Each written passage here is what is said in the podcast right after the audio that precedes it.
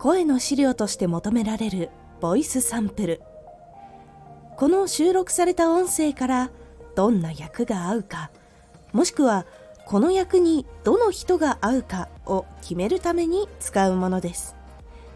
なのでただ収録するだけではなく人が分かり個性が分かり得意なところが分かるなど聞くだけでイメージできるキャラをしっかり作るのがポイントです。